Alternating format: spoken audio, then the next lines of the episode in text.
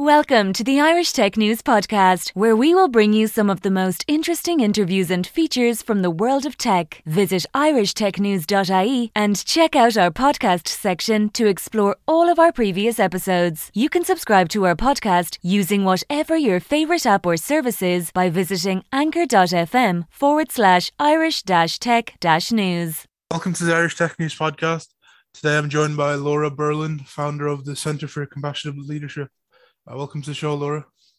Thank you, Shane. Just to start things off, could you tell me a little bit about yourself and your background? Sure thing. So I spent more than 40 years in tech and media here in the States, certainly through the early days of the internet and the advent of all types of interactive connections between people.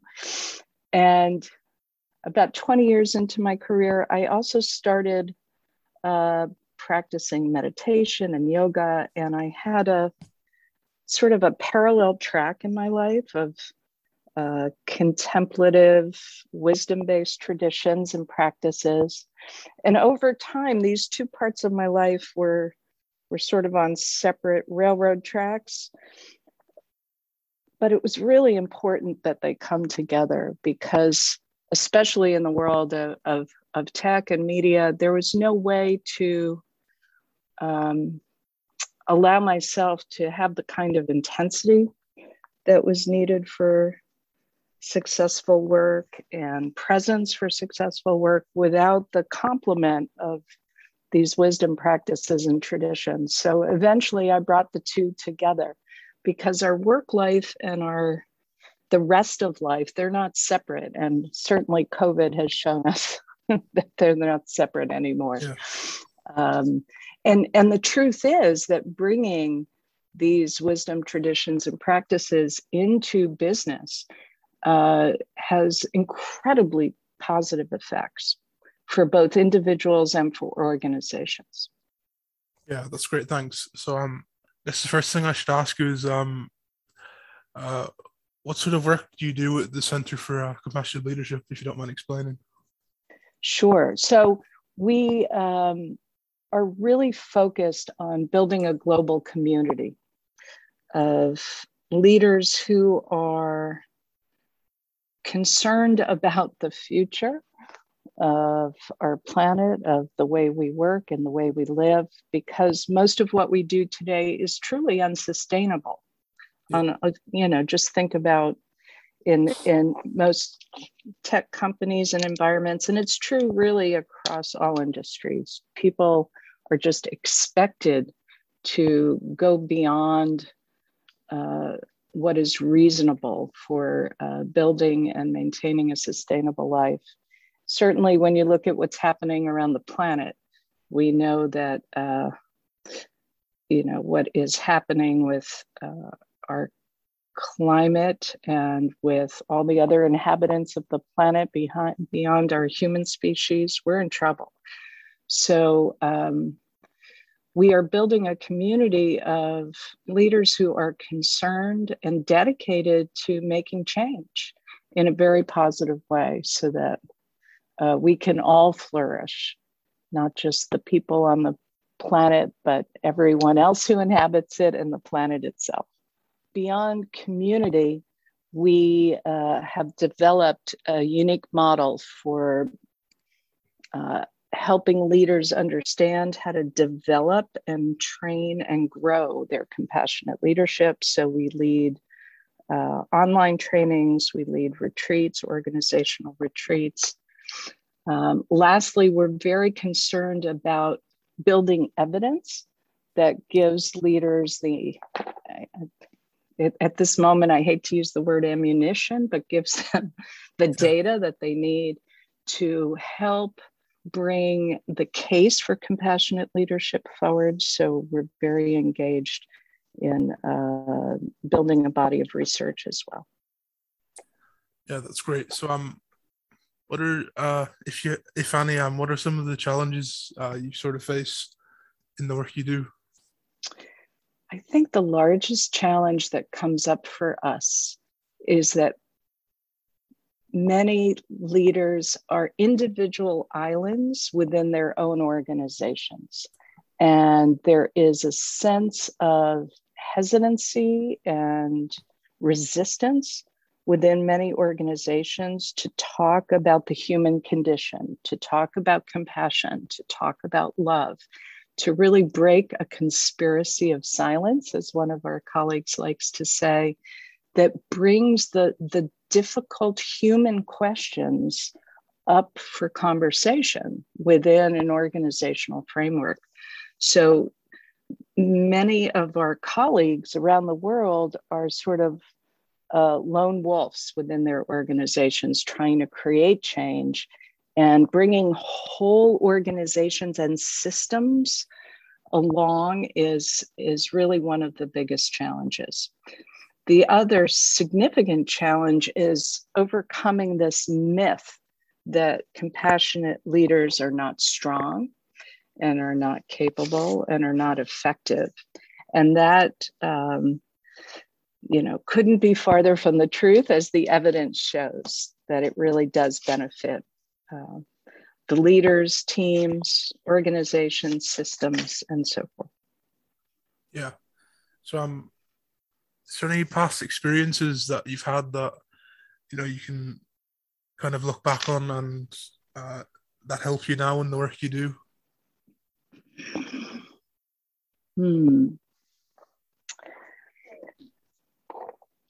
I spent the first 30 years of my career in technology in a classic kind of A personality, running as fast as I could, pushing as hard as I could, sort of sacrificing other areas of my life because the work was so important and it had to get done, and we had goals and we needed to achieve them, and we were in a startup, we're an organization, and we had to make everything basically run as fast as we can. And I hit a wall. I burnt out. I hit a personal tragedy that I had great difficulty recovering from. And it became clear to me that we can't live our lives this way, that living a whole life, the word balance is hard because, when you're pushing and running, sometimes the demands of work do take over, yeah. But we can't forget that the rest of life exists, that our relationships with families and friends really matter, that our relationship to the earth and nature really matters. So it was really that crisis back about 20 years ago that gave me pause and made me reevaluate and reassess. And that was really what set me on my path, my meditation path. So, and as I continued down that path, I grew to appreciate that all of these things can be part of a whole life and a positive life and a life where we can be of service and purpose, but also one where we can thrive individually. Yeah, that's great. Thanks. So just wanted to ask you, what are some of the biggest benefits and impacts of compassionate leadership?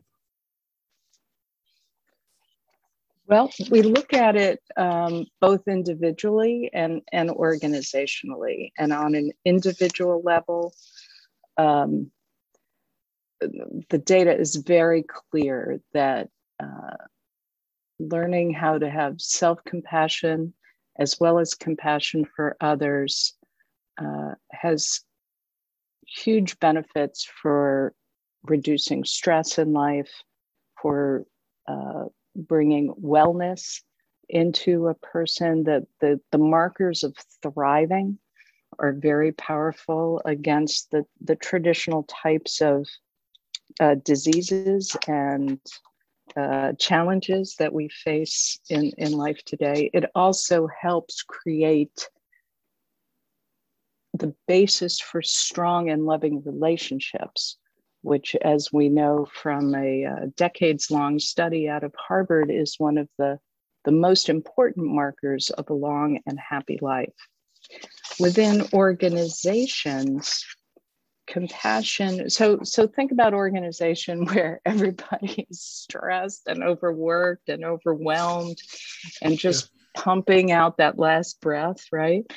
And they're not necessarily happy, enjoyable places to show up every day. We know this now, of course, with the Great Resignation, that people are not putting up with it anymore, right? Yeah. So in an organization, when you have people who are individually open and happy and less stressed, they naturally become more creative and more productive, and they become much more highly engaged employees. Employee retention rises, loyalty rises. All of that leads to better financial returns. And we know specifically in healthcare professions, for example, which have been studied probably more than any other vertical, reduced burnout for caregivers, improved patient compliance, and improved medical outcomes.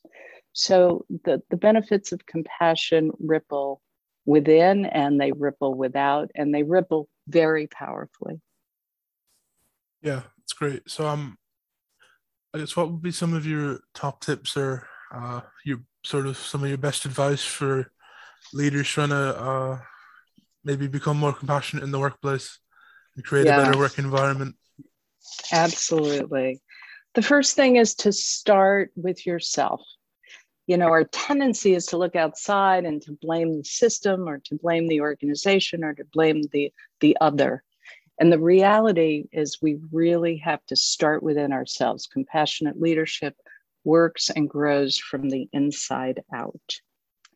And we have to think about it as a process and a practice. It's an ongoing kind of thing. It's not like, oh, I'll do this tomorrow, I'll check this box, and I'm done, right?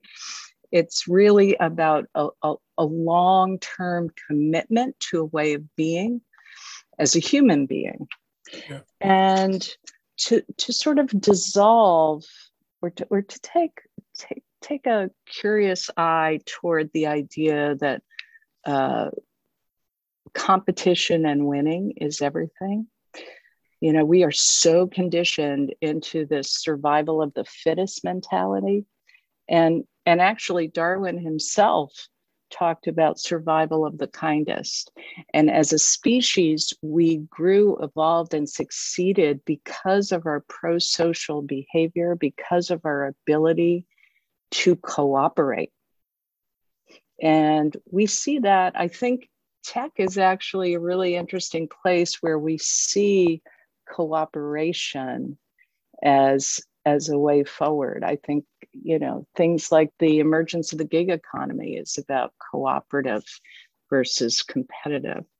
So it's sort of a shift in mindset, but most simply bringing awareness to what you're doing every day. When you start looking at what you're doing, how you're doing it, what you're saying, words matter, language matters, as well as your presence in the world. So cultivating that sense of inner kindness, inner appreciation, inner forgiveness, and then sharing that outward. You know, it could be as basic. I think Golden Rule Day is coming up, you know, as living by the Golden Rule and just treating and appreciating everyone as we would want to be treated ourselves. Yeah. And do you think, you know, given everything that's gone on in the last few years, do you think it's more important now than ever that leaders make change in the workplace? Oh, yeah. I mean, I think you've had to have your head in the sand as a leader or as a participant in this world, through the COVID pandemic, through climate change, through many of the humanitarian crises we've been dealing with, and now with war. You know, the world is screaming for a different way, for us to behave in ways that are loving and kind, and you know, the most powerful thing is when we receive, when that's acknowledged to us. We all really, you know, I'll say this on a tech podcast, we all want to be loved. Yeah. You know, we really do. It is our most basic human yearning and instinct. And yet we put on this armor and we pretend that that doesn't matter. And we're some sort of robot, you know, marching forward in the field of life. It's not so. We're human beings. So acknowledging and embracing that sense, it has really been forced upon us, I think, by the pandemic in so many ways. And it brought to light so many of the challenges that our broken systems had been able to get by with over many years and decades, but no more. Yeah, I certainly agree with everything you're saying. And just my penultimate question for you, what are sort of your plans for the near future, and is there anything you'd like to talk about? Yeah, I'm sitting here with my hand over my heart, and I certainly am praying for peace. Yeah. You know, and the same is true for peace. Peace starts within.